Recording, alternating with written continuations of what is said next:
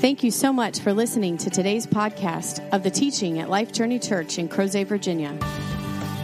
We believe that the gospel really is good news, that the blood of Jesus worked, and that Jesus meant it when he said, "It is finished."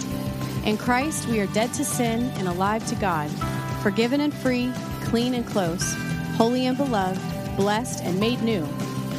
If God is doing something special in your life, we would love for you to tell us about it. You can simply email us at info@lifejourneyva.com. One of the reasons we are able to provide these weekly podcasts is because of the generosity of people like you. If you would like to support the proclamation of the gospel of the grace of God, you can make a donation now on our website, lifejourneyva.com. Well, good morning. Can everybody hear me all right? Very good. Technology is awesome when it works, right? Well, as many of you know, I am a high school math teacher, and tomorrow is May. And while a lot of people think May is awesome, because that means that the school year is coming to a close, don't get me wrong, I think the same thing, but May is also a very, very long month because it is SOL season. And if you've been around the state of Virginia long enough, or if you have a kid that's gone through school, you understand that SOL season is high stress and just kind of terrible. Don't send this to the administrators of the county, but SOLs are just miserable. But the idea of an SOL is that at the end of the year, you get into this big room, you sit in front of a computer, and you basically prove to the state by taking a 60-question multiple-choice matching, click-and-drag kind of a test that you've proven that you know the standard material that's required of you to, let's say, get a credit in geometry, or that the state believes you know enough about how to write and how to fix grammar. And I was thinking as I was preparing for this Sunday that we're getting into Christianity all natural, right? I was kind of thinking about it as, well, that kind of sounds like a Christianity 101, right? Could I pass the standardized test for Christianity? And I don't know about you, but my Christian history, I guess my Christian life, has kind of been filled with some laziness on my part, not really digging into Scripture maybe the way I should, and I'm willing to accept some of the blame for that. It could be as the result of, some faulty teaching that I had been exposed to. I don't know about you, but especially when I was in college, I thought, man, a sermon was awesome when I walked out of the room just feeling terrible about myself. A sermon was really good when I just went back to my dorm and was like, I am pathetic, right? I thought, oh, man, he brought it hard today because I feel like garbage. For some reason, I equated that with like, man, he's nailed it, right? My hope would be that today we walk out of here feeling amazing as a result of Christ in us.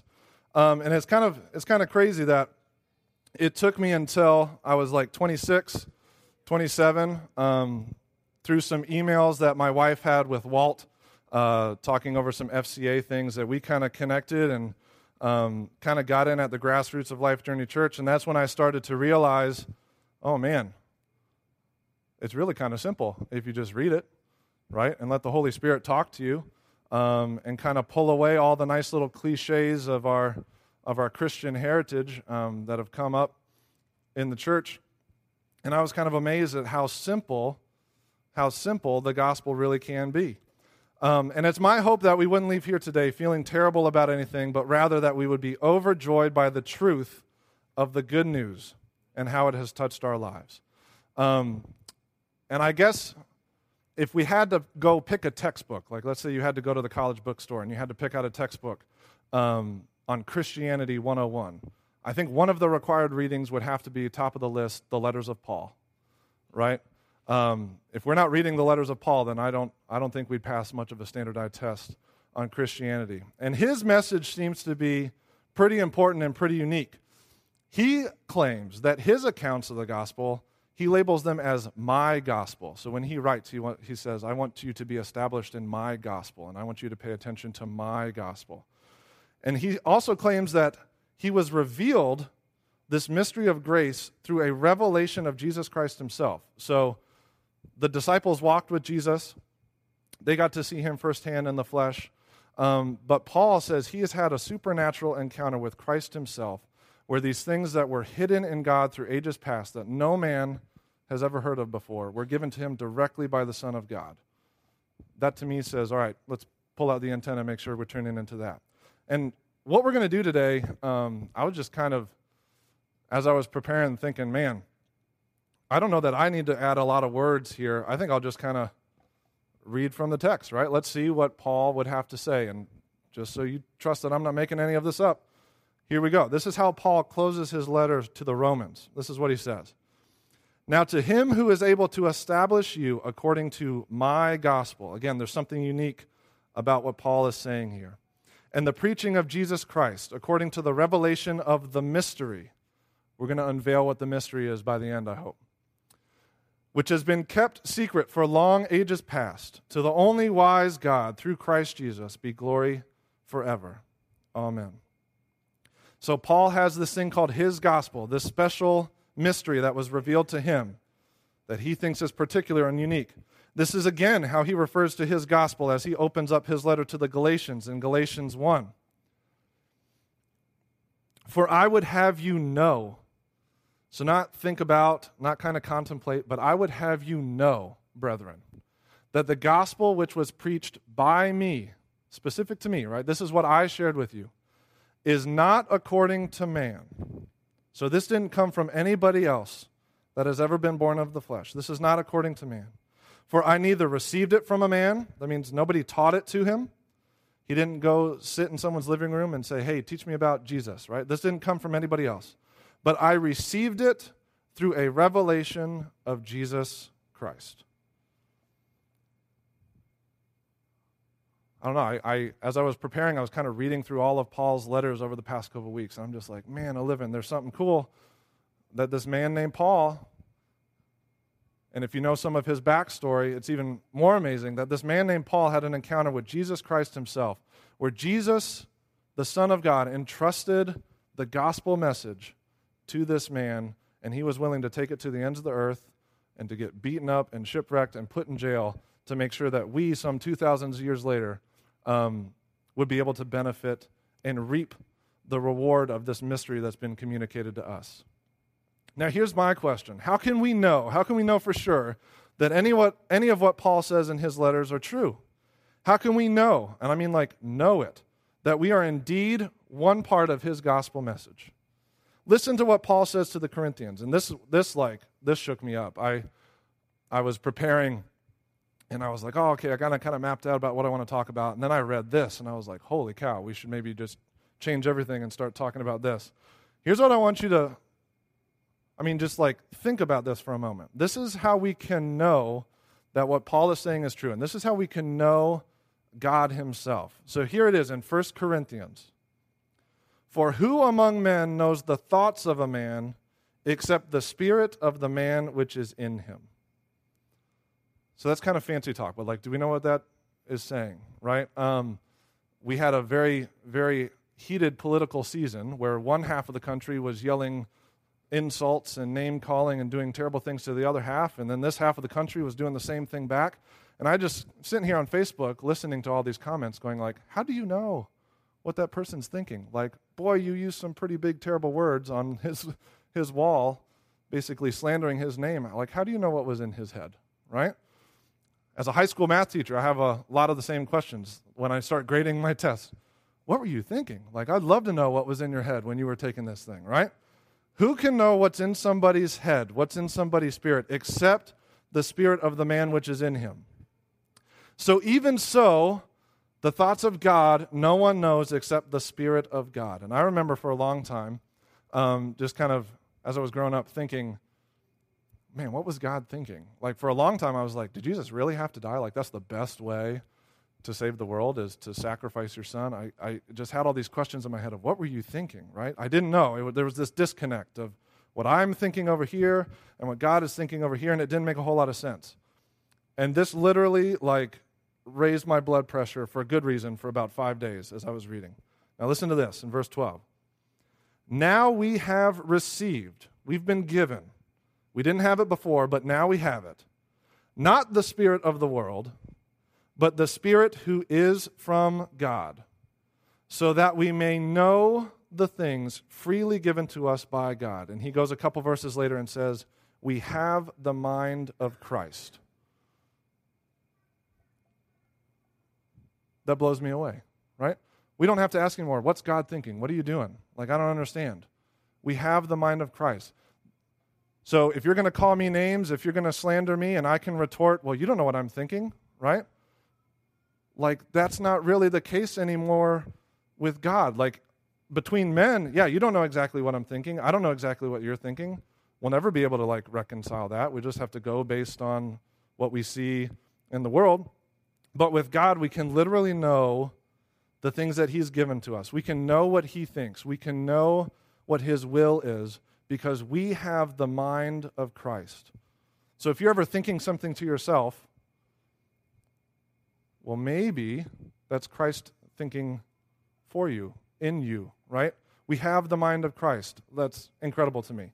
So what does that mean? What I would say is, as we read through these scriptures today, as we read through these passages about what do we need to know about Christianity, I would say, let's please not walk out of the room with just reading some things and chalking some more stuff up to, well, okay, that sounded pretty good, and I think I might be able to remember that for a little bit. But I hope that in our spirit, the spirit that we have been given from God, that would allow us to know for sure, deep down, everything that's about to be said. I mean, that blew me away this week. I hope it continues to blow me away day in and day out, that I have the mind of Christ now. So here we go, I guess. Question number one on Christianity 101, the standardized test at the end of the unit, right? Number one, I think it's kind of important to know, well, how do you become a Christian? Right? If you're going to check the little box that you're a Christian on your, I don't even know what they're called. You don't do it on your taxes, but I guess the census or whatever, or any, like, I guess on your SOL, you kind of check on the answer sheet what kind of stuff you are. I don't know, PSATs or whatever. I've seen it before. But if you're going to check Christian, well, maybe we should know how you became one. How are you allowed to check the box, right? Well, here we go. Here's what I want us to do. I want us to think back to your own conversion. Think back to the moment in time where you were born again, where you placed your faith in Jesus. This should bring a smile, right? So picture that scene where you placed your faith in Jesus, where you are a blood-bought, born-again Christian. And let's see how we would answer this from Paul. This is how Paul writes to the Galatians. Paul has these things that just stick out as like, all right, listen, here's my big poster. This is the one thing I want you to know, or this is the one thing I want to know about you. Here's one thing. Galatians 3, verse 2. "This is the only thing I want to find out from you." The only thing that Paul wants to find out from the Galatians. Did you receive the Spirit? So did you receive this new birth and the Spirit of God within your heart by works of the law or by hearing with faith? So one of my biggest regrets in life is that I didn't have an understanding of the gospel before my Opa passed away. He passed away when I was an actuary, so that would have been, I don't know what, 7, 8, 9 years ago. And I always remember him talking with my Omi. So Opa and Omi, these are terms for grandma and grandpa. I just realized that you probably think I just slipped into tongues or something. I don't know. But he would always be talking with my Omi, and he'd be talking with my parents, and he would say all these things like in the Spirit, of the Spirit, newness of life, all of these things. And as a kid, I was just like, oh, that's like some King James talk. Like, I'll understand that when I get older. That's just fancy Christian talk. And I now have realized, because I've received this mind of Christ, where now I'm understanding, like, whoa, what does in the Spirit mean? All of this stuff. I guess my biggest regret is that I don't have the opportunity anymore, being of the same mind of my grandpa, to just sit down over breakfast and talk. But I remember my Omi telling me about his conversion. He was a deacon in their little country church. Everybody knew my Opa as one of the best guys in town, had this upright character, was just this wonderful guy, felt blameless to anybody that would look at him, was willing to do anything for you, had married a wonderful woman, had this awesome son. And And he got a hold of this preaching that his righteousness was nothing. And he started reading through Hebrews and realizing that the works that I do isn't going to cut it. I need a great high priest, right? Being a deacon in the church, having perfect attendance, raising a good family, knowing a lot about the Bible, having everybody in town liking you, that doesn't cut it before the eyes of God. And so my Opa realized that his righteousness was going to be based solely on the righteousness of Christ in him. And I remember him saying all the time after church with people, you know, like, show me in the Bible where it says I have to sin anymore. You know, and if you're going to say something to me about Christ and Christianity, like, back it up with Scripture. I want to know that we're not lying to each other here, right? And he would say all these things, and I didn't understand it at the time, but now I just wish, oh man, I wish I could just sit down and play around to golf and talk with them. But thank God, we'll have all eternity to talk, so I just got to be a little patient, right? And so my Opa's story would be one of faith, coming to it by faith. Now, I think perhaps some might be able to say that the law and this whole works-based righteousness, practicing that long enough and then realizing that's not going to amount to hill of beans in front of an almighty God is maybe what would then point you to a salvation being based on faith. So the law we'll talk about a little bit later is a great tool to point us in that direction. But my salvation story is a little more funny, I think, if funny is a good word to use. I remember my parents had gone on a cruise. They were celebrating an anniversary or something, and we had a couple of college students babysitting my brother and me. And I remember, you know, I'd grown up in church, and I kind of knew about Jesus and all that stuff, and I had seen this college kid every morning reading his Bible and praying, and I was like, oh man, that looks pretty cool. He must be like a really cool guy.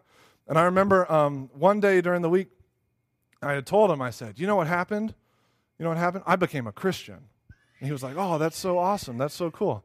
And I just flat out lied to him. I told him I was a Christian because I thought that would be cool for him because he was such a Christian, right? And so I remember, I remember not sleeping a wink that night. I remember lying in bed, looking at the ceiling going, I'm pretty sure if there's one thing you can go to hell for, it's lying about being a Christian.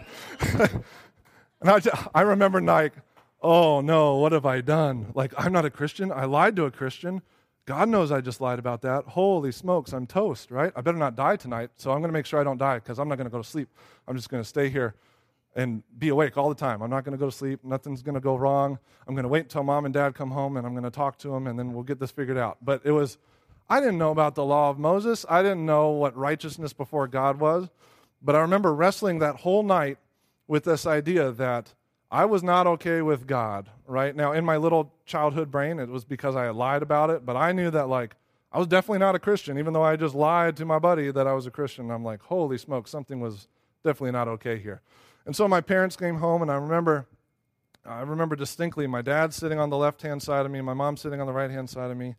I was too small for my feet to reach down and touch the little shag carpet, and we prayed together. And I remember praying for my sins to be forgiven and for my heart to be born again and to be made new. And I remember just crying. And I wasn't sad, like this wasn't a sad thing, but I just remember crying for like no reason, just continuing to cry and cry and cry. And now the older that I've gotten, the more I realize that that was the old me being put to death and the new me being raised up. And I'm crying for no reason. There's something is happening to me, and I don't know what it is. Now, fast forward until age 26, and now I start to see then what happened in my bedroom way back at that point. But that's coming to God, and that's receiving the Spirit of God by faith, not by works. My Opa couldn't earn it no matter how good he was. I knew for sure I was in deep doo-doo based on what I had done, right? I have to be born again by faith. But there's this whole thing of the law in the Old Testament, and what is that there for? I mean, it takes up the majority of the Bible. Why do they still print it, right? If we can't receive the Spirit of God by the law, why is it still there? And so here's what he says to Timothy about what the law is not for. So he says, you can know that this is not what the law is for. And this is crazy. This is so cool. Here's what Paul says here.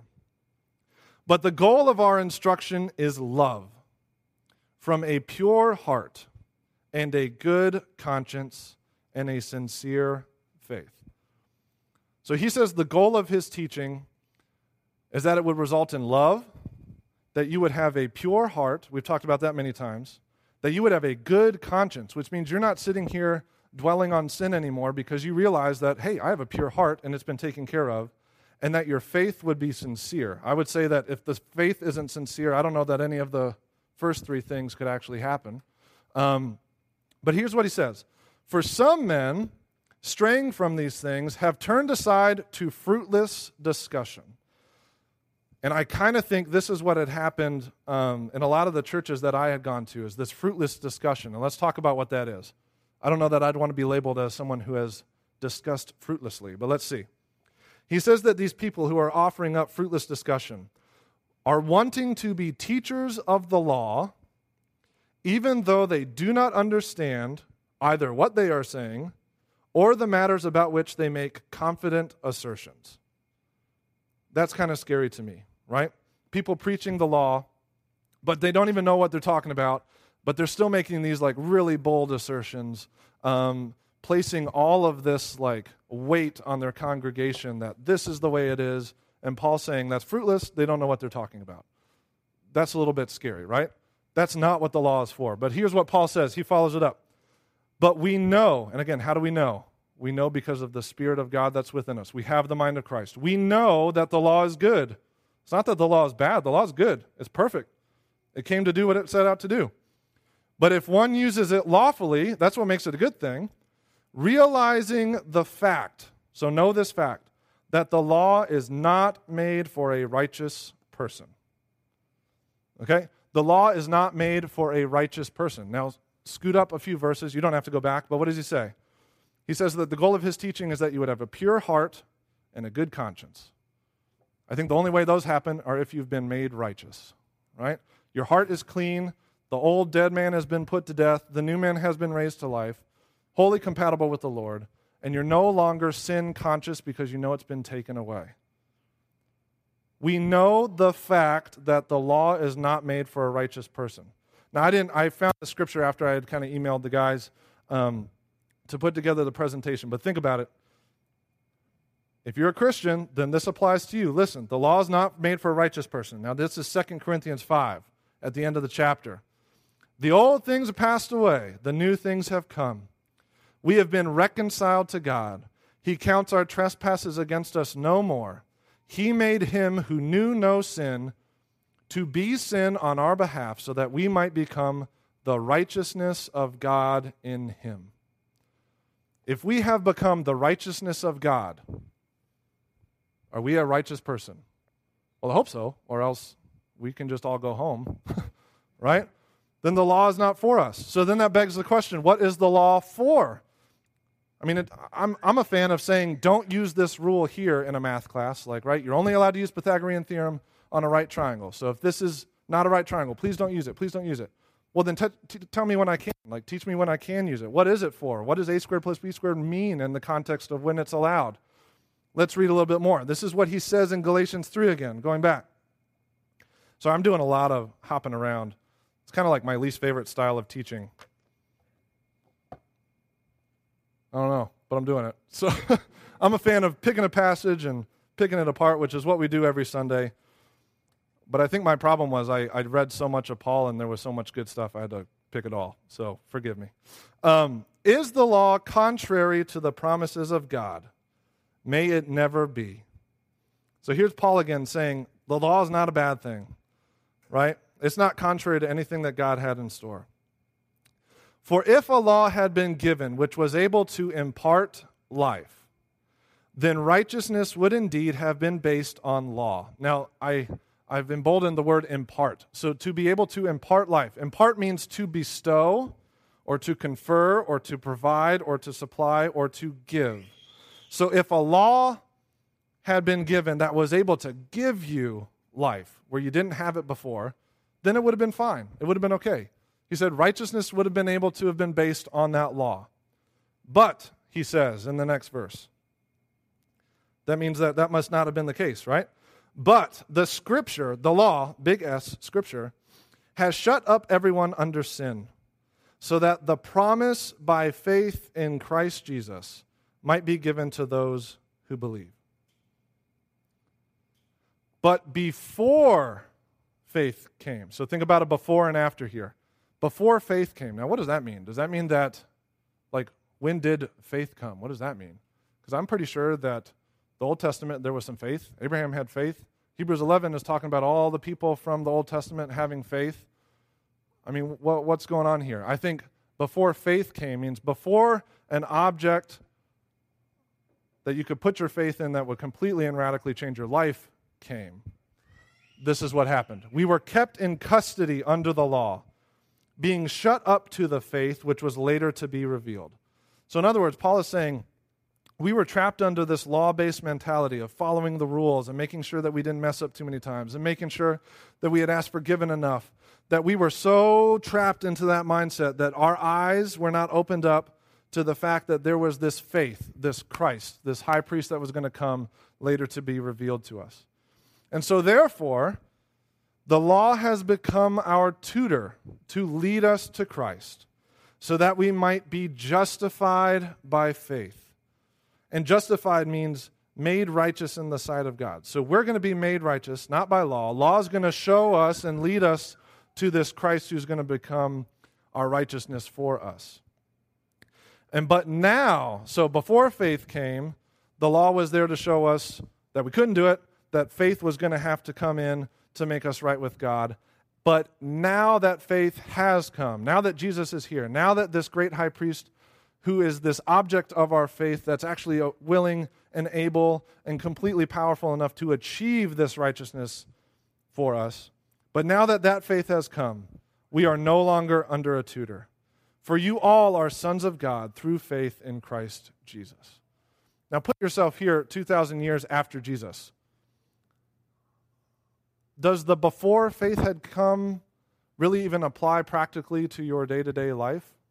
I mean, we're like 2,000 years, but now that Jesus has come, right? And I think it's important to understand why the law came, why the law existed, why the law was given to the Jews to show them that a Christ would have to come and deliver them up and raise them as new creations, wholly acceptable to God. But for us, who are 2,000 years post-Christ, we get to live in this, but now that faith has come. We are all sons of God through faith in Christ Jesus. That's awesome. So, item number one, did you receive the Spirit of God by law or by faith? Well, we're 2,000 years after but now that faith has come. So I'd say that's what we need to know. We're going to speed up here a little bit. So here comes Paul. That's item number one. How did you receive the Spirit of God? How do you answer that? That's the one thing I want to know from you. Did you receive new birth in your spirit? Do you now have the mind of Christ inside of you because you worked really awesome at the law, or you heard someone talking about truth and you started believing through faith? And now here's what he says. Now that you've become a Christian, all right, here's what I want you to know about being a Christian. Here's what Paul said to the Corinthians. And when I came to you, brethren, I did not come with superiority of speech or of wisdom, proclaiming to you the testimony of God. So he said, I didn't come here being all fancy. My poor wife, she's an English teacher, and she gets to grade a lot of papers where a lot of kids are trying to sound a lot smarter than they really are. So they go to the little synonym button, and they find the biggest word and plug it in. And I'll be sitting on the couch grading my math papers, and she'll just hand a paper over to me and be like, how stupid does this sound, right? And I read it, and I get like halfway through a sentence that's like this long with so many big words. I'm like, I don't even know what the subject of this thing is, right? Paul's saying, I didn't come to you talking like that. I came talking simply, like the kind of books that we read to my son, right? He's 3. He gets it. Sweet. The little Marvel superhero comics. Easy words. He said, I came to you not with superiority of speech or wisdom, proclaiming to you the testimony of God. For I determined to know nothing among you except Jesus Christ and him crucified. So he's already called these people brethren. So they're Christians. They're his brothers in Christ. Here's what he wanted to know among them. Nothing other than Jesus Christ and him crucified. So man of living, as Christians, it's good to know a lot of things, but if we haven't wrestled in our hearts to the point of knowing Christ and Him crucified in us. I think we're missing the boat a little bit, right? Do we know, because of the mind of Christ in us, do we know this Jesus and Him crucified? He said, I was with you in weakness and in fear and in much trembling. And my message and my preaching were not in persuasive words of wisdom, but in demonstration of the Spirit and of power, so that your faith would not rest in the wisdom of men, but on the power of God. And so what I hear Paul saying is, I want you to know Christ and Him crucified. And I don't want you to know it because someone came in with a really, really good commercial and convinced you to go with the product of Christ. He came in saying, I want your faith, this faith that knows for sure, this Christ and Him crucified. I want that faith to be based solely on the fact that you encountered the power of God, right?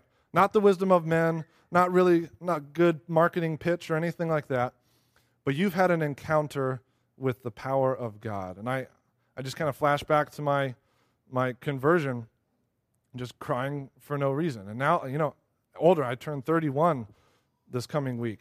And now I finally get to backpedal to being a kid and realizing, man, that was the power of Christ just overwhelming me, right? That's what Paul wants us to know. Nothing in us except Christ and Him crucified, and the fact that there's power in that. So that would be question number 2, I guess, on Paul's Christianity 101. What do you know, Sir Christian? I know Christ and I know Him crucified. A+, right? Question number 3. So what on earth do we actually do when it comes to living as a Christian?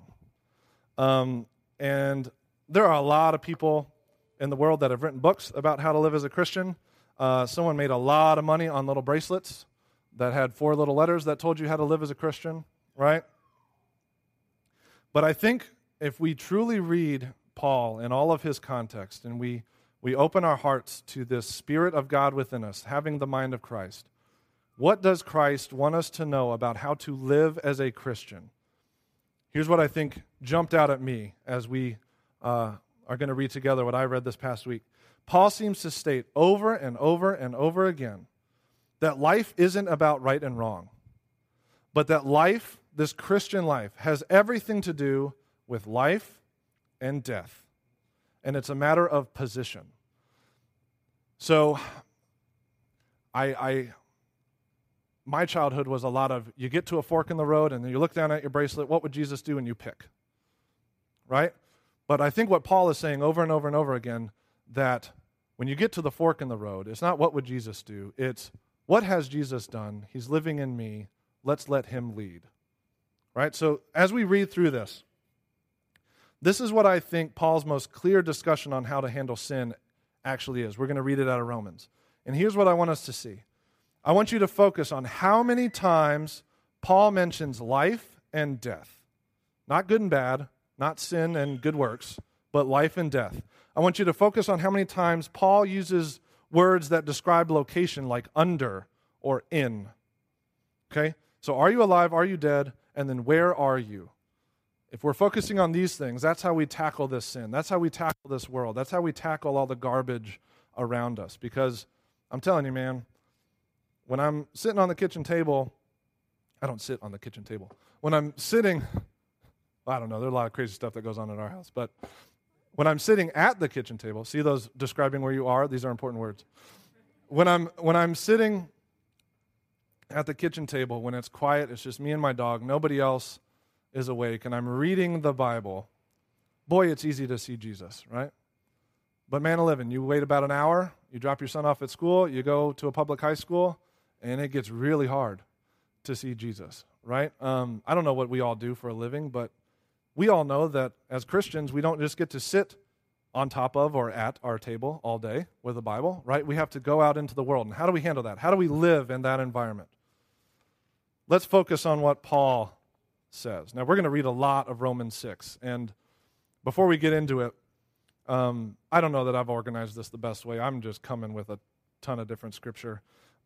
Maybe I should have whittled it down and just told Walt, give me 2 months, and then we'll get through all this, and then you can preach again. But that's not a clue. I don't want to do this for 2 months. But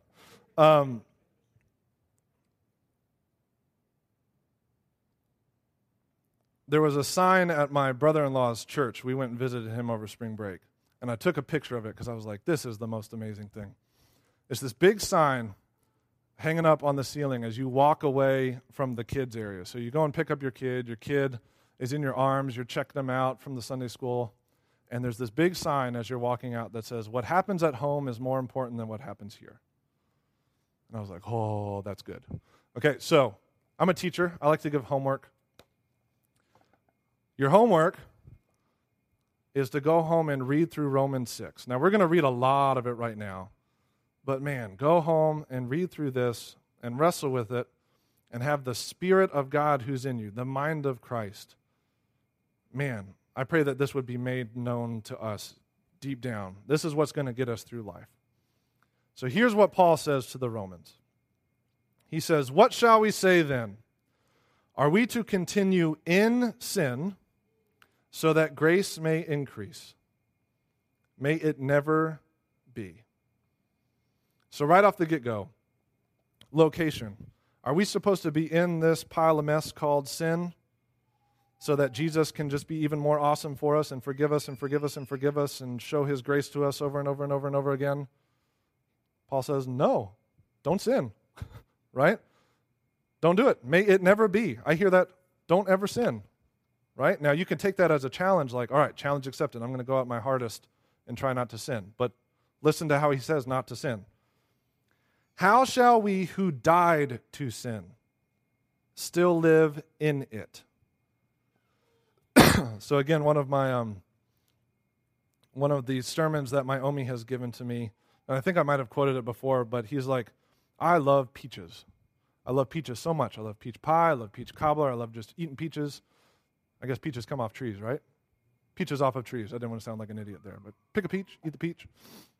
He goes, but when I'm dead, you can put as many peaches as you want in my coffin, and it won't make a difference, because now I'm dead to them. So how are we who are dead to something still live in it? And this is what Paul says, or do you not know? So this is number three. This is number three on his thing. Do you not know this? This is really important. How can we not know, right? Do you not know that all of us who have been baptized into Christ Jesus have been baptized into his death? And so the word baptized here, we've got a lot of different versions of baptism here as human beings and in different denominations. But the word, like the Greek word for baptism, can kind of be looked at in two different ways. Both, I think, are kind of cool. Is this idea of immersion, okay? You have been immersed into Christ Jesus. And another form of a definition that I found was that you have been overwhelmed into Christ Jesus. So imagine, you know, how we do it here when we blow up the pool and we dunk the person entirely under the water. You've been placed, you've been immersed, you've been overwhelmed by the water. And so I just picture, man, just like those really good memory foam mattresses, right? We just kind of keep sinking into it. I just kind of picture that, like we have been immersed and we have just sunk completely into Christ Jesus. Okay? Into his death. So he died. So you've been immersed in that. You are also dead. Therefore, verse 4, we have been buried with him through baptism into death, so that as Christ was raised from the dead through the glory of the Father, so we might too walk in newness of life.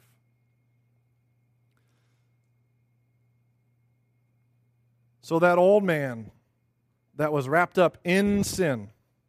He was in the big pile of sin over here, right?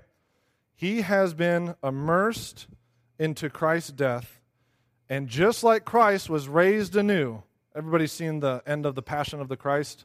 I love that when he stands up and the stone rolls away and the light comes in and he walks out. It's just like, whoa, Jesus, right?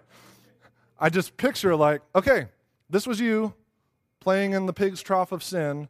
Christ took you, slayed you, and rose you up again into newness of life. For if we have become united with him in the likeness of his death. So I think what Paul is saying is, if you're willing to agree and be like, yeah, sweet, I've died with him, then certainly we should also be in the likeness of his resurrection. And this is, I think, the hardest thing as a Christian to realize, is that we still feel like this is our life, and this is me getting in the way of all this goodness, and this is, I'm still got this like steering wheel over my life, and I don't want to let go of it, right? But if we believe that we've been put to death and been raised again in the likeness of his recollection, know this, that our old self was crucified. So the guy that was holding on to the steering wheel of your life, he's dead. He's been crucified.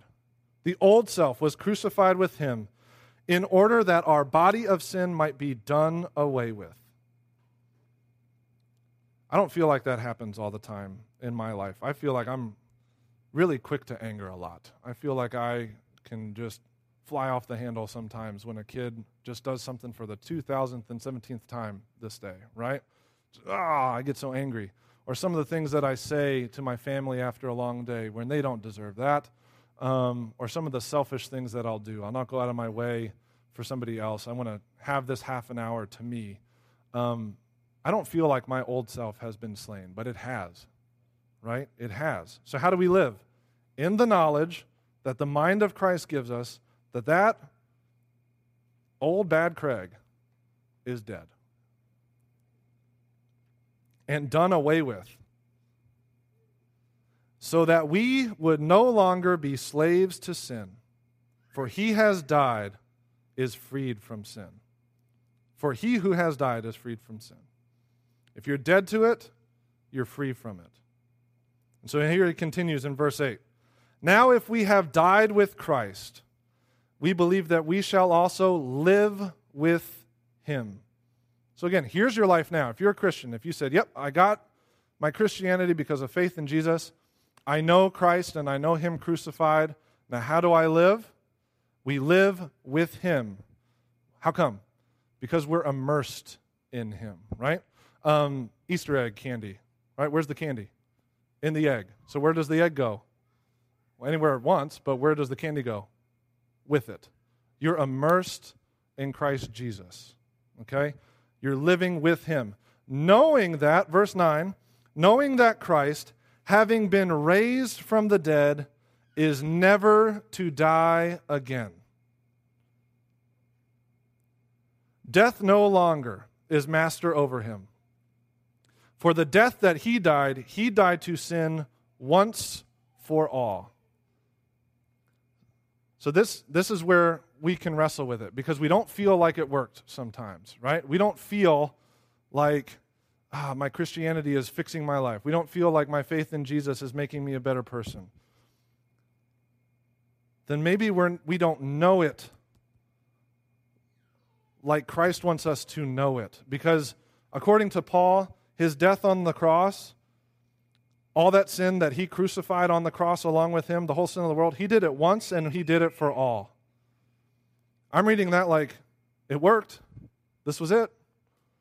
So get with it, right? Know it, believe it. But the life that he lives to God. Even so, consider yourselves dead to sin, but alive to God in Christ Jesus.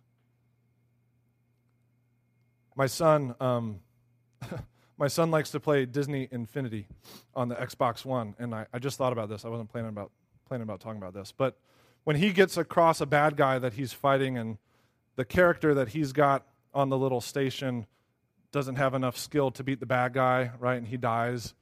My son will just run off the couch and go put a new character on there, right? So if it's Spider-Man, he can swing fast and he can spin him and web him up. He likes that, because if he was playing with somebody else that doesn't have all those cool powers and he dies a lot, that gets frustrating. So he takes him off and replaces it with a new thing, right? You are dead to sin, and now you are alive to God in Christ Jesus. Now here's where I think a lot of people can start reading and take verse 12 as this like challenge, like, all right, let's armor up, let's go to war with sin, we're going to try really hard to have this happen. If you've skipped 1 through 11, and you don't realize that sin is this matter of life and death and position, are you in it or are you in Christ? Then we can take this as this challenge that we have to wrestle with in the flesh. But let's think about verse 12 in light of all that we've said already. Therefore, do not let sin reign in your mortal body so that you obey its lusts. And do not go on presenting the members of your body to sin as instruments of unrighteousness, but present yourselves to God as those alive from the dead. And present your members as instruments of righteousness to God. For sin shall not be master over you, for you are not under law, but under grace. So in other words, I hear Paul saying, listen, you got to know this. Do you not know? Listen, this is the big deal. You have been raised alive from the dead. Why were you sinning so much? Because you were dead. Now what are you? You're alive. And what showed you that you needed this Christ, you needed this faith, you needed this new life? Because you were under law, and that manifested all that sin. And you trying not to sin just made it worse because you were focused on it so much. But now you're under grace. Grace which has given you this life, given you this Spirit of God, given you the mind of Christ. Live like that. Live here. Live in this position. What then shall we say? Shall we sin because we are not under law but under grace? May it never be. And I constantly remember what my Opa had said many, many times, just talking about Christianity and talking about how to live. He just said over and over, show me where in the Bible it says I have to sin. Show me where me as a Christian with Christ living in me, I have to sin. I don't.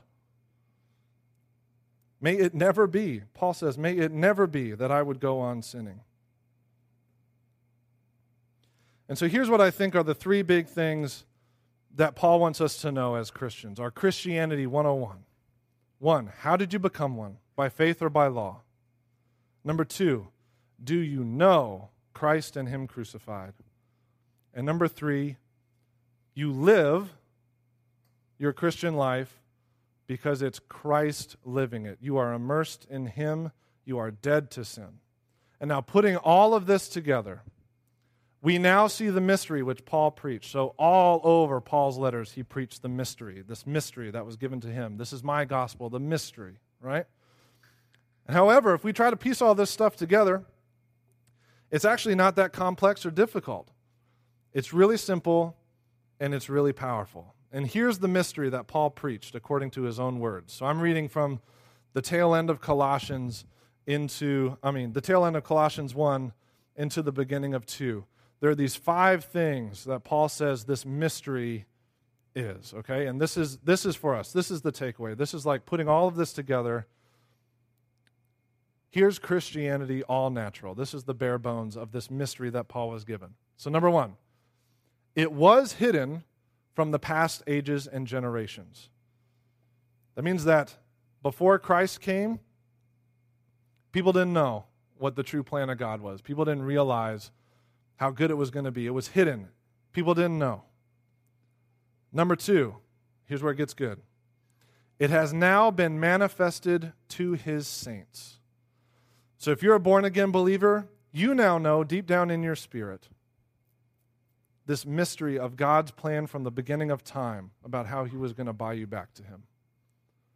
His saints now know the will and the mystery of God. So good. Number three, it was God's will to make known the riches of His glory to the Gentiles. Now this fits into number one, hidden from the past ages and generations. The Jews had no idea that was coming, right? The Jews were the chosen people. We are the very, very, very, very special ones. This is our holy city. All these promises are for us. But it was God's plan, His mystery that was hidden, that's now been made manifest, or basically now been made visible to His people, His born-again saints, that the riches of His glory was going to be made known to the Gentiles, the people that weren't under His Jewish covenant. Number four, this is maybe the best one. The riches of that glory that God wanted to be made known to the Gentiles, and I don't know about you, but I'm not 100% Jewish in descent, right? And again, if this was all still hidden, and if this was only for the Jews, then we're wasting a lot of time and money coming here on Sundays, right? The riches of God's glory is Christ in you. We are rich with God's glory because of Christ in us.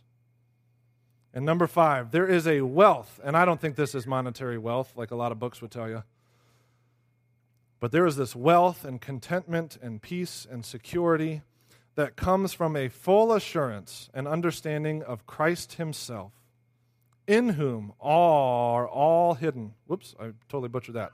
In whom are hidden all the treasures and wisdom and knowledge. So the mystery for us today, Christianity 101, is that we now reap the benefit of this mystery that was hidden from ages past, that's now been made known to us, us Gentiles who had no part of any promise that God had before given to his people, now been given to us. That promise, the riches that we have, are based on Christ in us. And if we have a full assurance of that and a true deep understanding of Christ himself, we have all the treasures of wisdom and knowledge that Christ has in God. That to me is too cool. And I realize now, after having read all of that, that holy smokes, there was a lot of passages in there. So I apologize if I slaughtered you with scripture passages. But I just kept thinking, if Paul is claiming that his message, his mystery, which is powerful enough and worth fighting for the way he did, if he says that it's going to be accomplished through simplicity and not through clever marketing, but just through the power of Christ, through his message, I figured I'd read a lot of his message and hope that it spoke to you like it did to me. Again, I guess the big takeaway would be we need to know it. We need to know it with that mind of Christ that he's given us. And what happens at home is more important than what happens here. And so as I was reading through all this stuff, I guess I need to be better at filtering, but it just all jumped out to me as so good. And I'm sure that if you read all of Paul and read it in the context of all the stuff that we've learned over the past several years here, how do you leave any of it out? So thanks for having patience with me. I got into this saying, man, I want to step aside and just have Paul preach this morning, right? So as we usually do, we'll wrap up with some comments, some questions. If you feel like there's something in the Christianity 101 that's really good to need to know that I missed, I'd love to know it because I want to pass the test, right? And so we'll open the floor to anything that we might have questions about. I came armed with the Bible so I can look something up if I have to answer a question, or just anything that God's been doing in your life. We'll end with that. But I think, Walt, you know. I got it ready to pass around. I don't. If I could go first while others are thinking, I'm still stuck in 1 Timothy 1. I mean, this is blowing me away. I have, God, how many times have I read 1 Timothy? And just the way that you shared it this morning, I'm just blown away. He said he's writing Timothy, and he says, "I want you to stay in Ephesus, so that you may instruct certain men not to teach strange doctrines." So he said, you need to stay there because people are teaching some crazy stuff. And then it picks up where you picked up. And he says, nor pay attention to myths, endless genealogies, which give rise to mere speculation rather than furthering the administration of God, which is by faith. In other words, people are so focused on whose daddy was the flesh, that they're not seeing the bigger picture of the whole Adamic race has been ended, and this is a whole new creation in Christ. And then he says, but the goal, which is what you started off at, of our instruction is love from a pure heart, from a good conscience, from sincere faith. See, all the strange doctrines are maybe love, love your neighbor as yourself, but it's coming from law-based regulations, The goal of our instructions is to see this crazy new creation that has happened in your new genealogy in Christ, and that this love exude out from you because of a pure heart. You know, the source of it is what he's worked in you, kind of like that song we sang earlier this morning. And then he starts talking about the strange doctrines, and he lists some men. There's even some men, can you believe it, straying from these things and have turned aside to fruitless discussions, wanting to be teachers of the law. And so Paul is saying that strange doctrine is people who are teaching that love comes from law. I mean, but that is like 99.9% of my Christian formation. You love because it says thou shalt love. Love the Lord your God, love people. It's the you better love. But that is strange doctrine to Paul.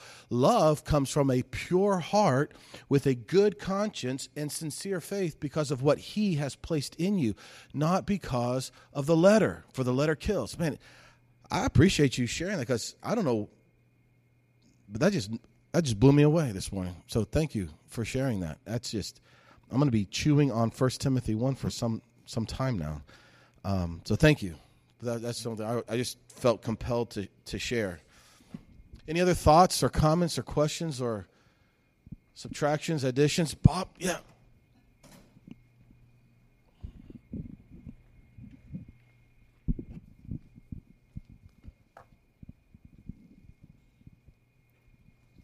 I should probably stick to the less said, the better from me. Because often I like to talk or say things, and probably a tenth of it's worth listening to. But I'm just struck by, I was looking through and listening to the scripture you read too, Craig. But back then, at the time, while Jesus was with the disciples, there was numerous instances where they had no clue. I think what we forget and what they forgot, the importance of knowing who Jesus is. Mm-hmm.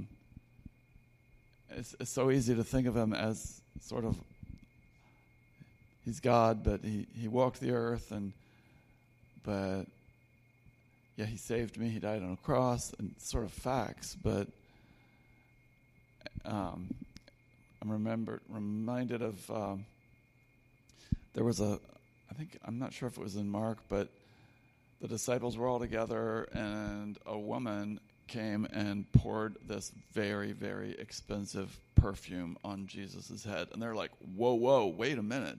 Let's stop. That's way too expensive. We should be using that. We can sell that and give it to the poor. Give the money, the proceeds to the poor.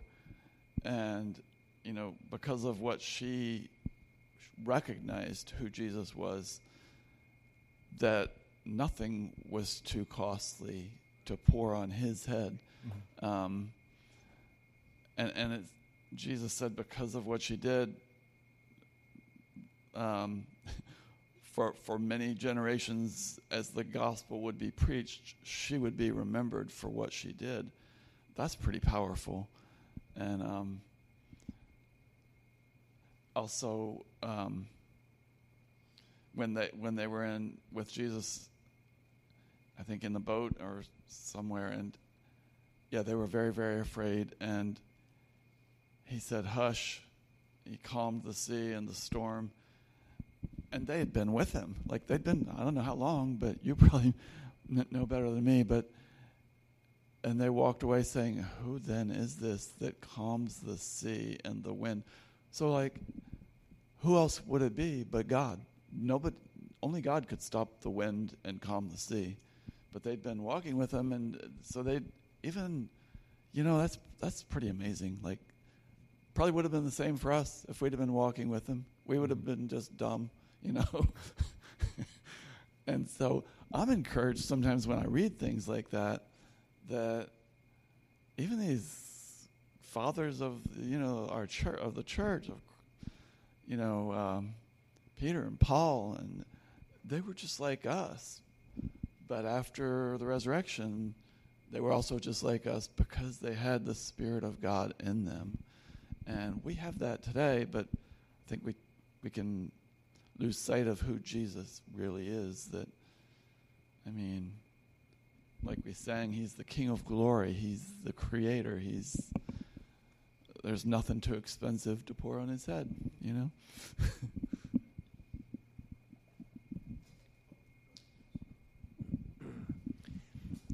I was reminded of when you said in the beginning, Craig, about the idea that what reference do we have to respond to this invitation from God except the very Spirit that is within man?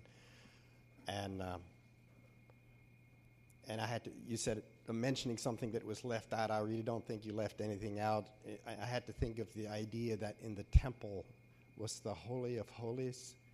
And then I'm thinking of the Holy of Holies within the temple as that Spirit that is within man that was hidden, that we couldn't see. We saw the flesh and our sinful nature. And then the mystery made known is to understand that actually God placed something within us that can respond to the invitation. So life and life. And now we see and we honor that which he was. It was hidden. And so to me that was just another picture in the Old Testament of that reality. In the New, that was physical and literal. Now we're the temple. And we kind of get on board with what he did. We didn't know it. It was hidden. And it's very beautiful. And I look at people very differently now. And knowing, and we invite them to see that preciousness that God has given them that can actually connect and respond with him.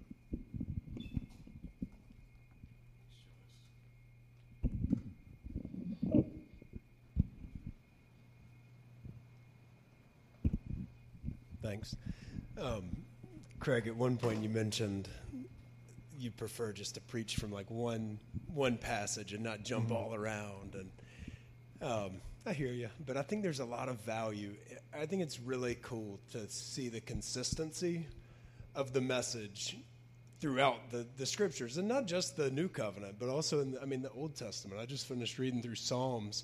You know, there are dozens of places in the Psalms that point to this exact same message. I mean, not in the same clarity that Paul does, but I think about, maybe that strikes me just because of the inconsistencies in my life. You know, I look at, if you take the last 10 years of my life, you know, probably 8 years ago was the first time I'd ever preached a sermon.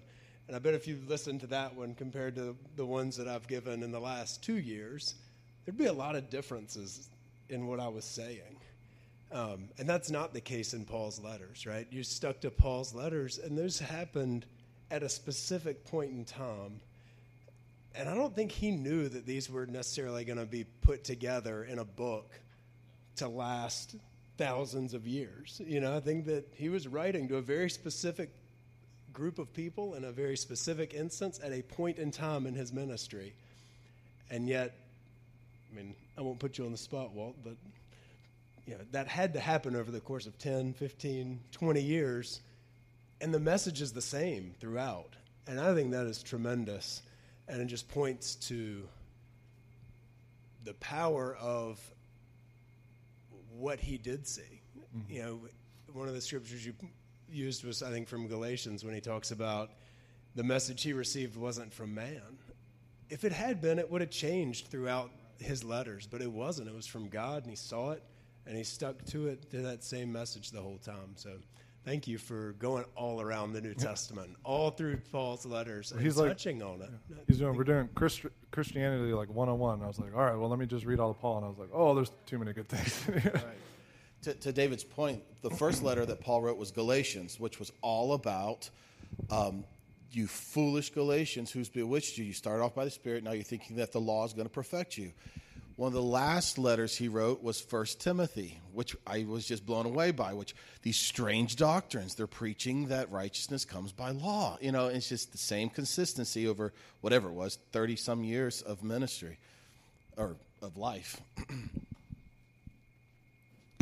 I think that also just points to how bullheaded we can be as Christians, that throughout Paul's entire ministry, like, he's preaching the same thing. Like, we just don't get it. It takes him saying over and over and over again, like, you stupid people, why can't you get this?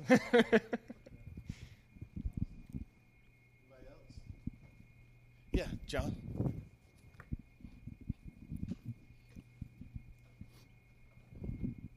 Just a quick thought I was thinking when Craig said was mentioned about it, how he was converted or whatever, he'd come to Christ, and I was thinking back to, I don't know when, years ago, I don't know, 10 years, 12, 15, I don't know, a long time ago anyway, it feels like. Anyhow, that being said, I was, when you were talking about that, I was thinking back to that time and being raised in whatever you might want to call it, legalism, law, performance-based kind of situation. And as you were talking, it just clicked in my mind. I said, you know, the people that Paul was talking to was those kind of people. And we as humans, and I thought back to my situation, you know, there was this little ritual you had to go through, and, you know, the elders had to pray with you, and you had to do all these, you know, I mean, you had to verbally, for people could hear you because you had to have witnesses, you know, like that really made any difference to who you were in Christ. But nevertheless, that's the way it was. And I was thinking back to that and thinking now what I believe and what we're learning now, it's just kind of was dumb. Mm. Not that it was irrelevant, but you're missing the point. And like he said, I think and what's kind of been the consensus is it's simplistic. And the human mind sometimes just makes it difficult, like the elaborate words he was talking about, you know, the fancy speech. That's what the human mind wants to do with it, make it. Mm-hmm. It's got to be something I've got to add to it to make it, when all it's got to be is believe. That's what Jesus Christ said. He told his man, Mark or Matthew or somewhere, he said, what should we do? It's bound to be something we've got to do to be right. And he said, all you got to do is believe. And it's hard, and I mean, I think, for the human mind, and to make it that simple. It's got to be something added to it, and it's not. Mm-hmm. And by trying to add to it, makes it confusing. So if you really understand who you are in Christ, then it opens up the simplicity of the love and the message of Christ. And anyway, the summarized version is, it's not nearly as complicated as what mm-hmm. has been made over a lot of years. It's really simple, and that's the thing that I'm really learning to enjoy, is the fact that it is not complicated, and it's simple, and it was always meant to be simple. And if we can just wrap our mind around how simple it really is, your life will be much more peaceful and happy. You know, because it's not something you've got to add on, or I've got to remember to do this. And you mentioned that, you know, you got to do all these things. Well, you know, and Walt said it, you know, got to do this and remember to do that and do the other thing. And it's not about that. The love flows out, like you said, the love of Christ flows out of your heart. It's not something you've got to remember to do. But anyway, that's just my thought. You know, that humans and Christians over period of life has made it much more complicated than what it was ever meant to be, when it's really just the simple truth is much easier to understand. But anyway. Mm-hmm. Yeah. We do a good job of complicating things. Got a couple more hands. Awesome. One more thing to add, just to kind of add to what John is saying, is Mark 10, truly I say to you, whoever does not receive the kingdom of God like a child shall not receive it. And children don't complicate things. It's like we as adults try to make it more complicated than it needs to be, but I think that's...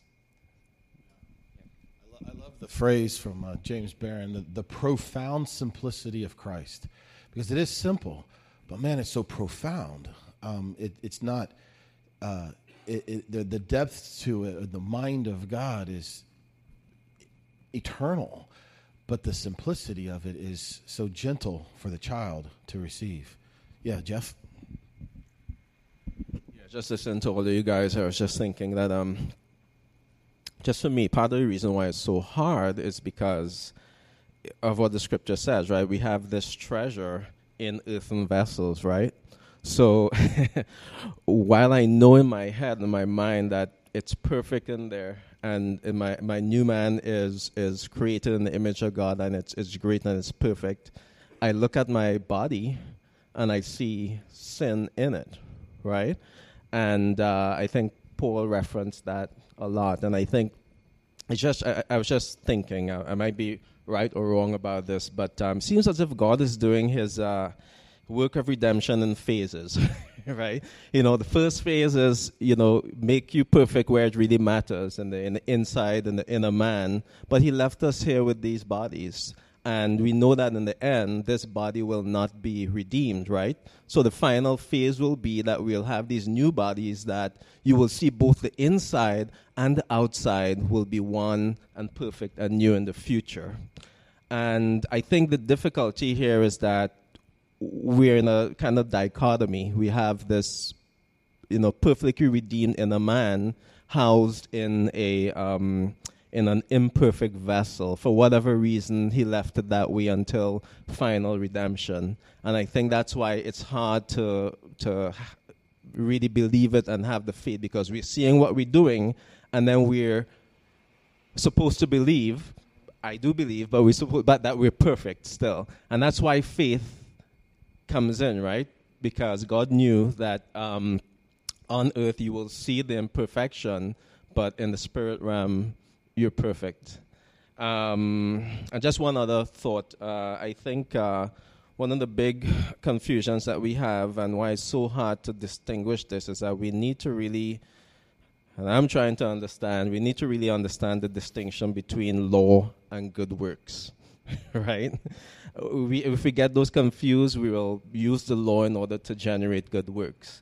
So you have the law, and you have good works, right? One of the goals of the law is supposed to create good works, but it's imperfect. And we have faith and good works. God is saying this part of it, law and good works, the path of taking law to get to good works is gone. Right now we have to focus on faith bringing in good works. And that's kind of the hard part, that we're still kind of stuck kind of merging law and good works, because the law is good, right? So we think, well, there's nothing wrong with using the law in my daily living to create good works, but that has passed away, and I think that causes confusion. So I think if we focus a lot more on the distinction between that it will help to understand a lot more. That's a great point. That's a great point. The problem, the desire is the life of Christ in us to be manifested through us, the good works that were prepared in advance for us to walk in them. Really, I guess the way I'd say is the question comes down to how. How does that happen? How does Walt Davis walk in the good works that God has prepared in advance? And it's either, which what you're talking about is it by reading a list of regulations and trying our best to do them, which you've accurately said, you know, that's been cut off. That's not the way of it, because actually that only incites more sinning, according to the apostle. Or is it our desire of our teaching, which I'm blown away still. I'm going to be blown away by this First Timothy passage. The desire is pure love from the pure heart. So it's kind of like, you know, the old orange tree illustration we talk about. The orange tree, the first couple seasons, isn't producing oranges after you plant it, but it's still an orange tree. An orange tree doesn't become an orange tree once oranges come off, right? It was an orange tree from the beginning. You might not have been able to see it. You might not be able to see the fruit yet, but it was still an orange tree. And that's where I try to get to in my mind is, look, sometimes the fruit of Christ doesn't produce out through me because my mind is not thinking right, it's not being renewed in that moment, but that does not change the fact that I am an, quote, orange tree. I am the righteousness of God in Christ Jesus, and as my mind is set on that over time, I'm on the 80-year plan myself, the fruit of that, the byproduct of that is these good works he's prepared in advance for me to do. So walking in these good works is the goal. Goal is love. That's a good work. The fruit of the Spirit. Love, joy, peace, patience, kindness. But it's the means by which we get there. Is it by effort of doing the list, or is it by faith in the Son of God who loved me and gave himself for me, which actually could require more effort at times than just give me a list and I'll just go out and do it. Make every effort to rest, Hebrews 4 says. Awesome, man. Fantastic. I encourage you to come back next week. We're going to continue this Christianity All Natural. We're going to take a look at some Old Testament, Jeremiah 31, where he starts outlining what the new covenant is going to be like. We're going to talk about what is the new covenant, what is a covenant, how can these things be? How can we still sin? And we all would agree that sin still gets manifested through these bodies. If you don't agree with that, then I don't know. Come live in my house. Follow me for a couple of hours. Sin still manifests. So how can these things be that sin does still manifest, though we don't have to, but it still happens when we screw up, mess up. How can it be that though sin still lives in our members, still is manifested at times, how can we still be righteous, holy, pure, justified, sanctified, et cetera, et cetera? How can that be? How can we still be pure when we sometimes mess up with impurity? How's that possible? How can these things be? And we want to strip past all the add-ons and get back to the real deal of what this really is, Christianity 101. Let's stand and pray. Father, we thank you so much for this morning. I thank you for my brother Craig, who just shared his heart this morning as the scriptures and your spirit have inspired him to be blown away. And that's really the desire. The desire is not for any of us to, like how Paul said, to use these flowery presentations and this flowery motivation, but this profound simplicity of Christ. In fact, it's probably even better when we strip down and just dwell on this amazing mystery that's now been made known. And so, Father, I just thank you for this morning. I thank you for what you continue to show us. You continue to reveal to us that you have done a work to make that which was once far off now close, intimate in us. We pray for these next coming weeks as we dive further into Christianity All Natural. How is this? What is Christianity really, when we strip off all the religious add-ons? What really are we talking about? Who are we? I pray that we would see better, see clearer, understand more the truth, the reality.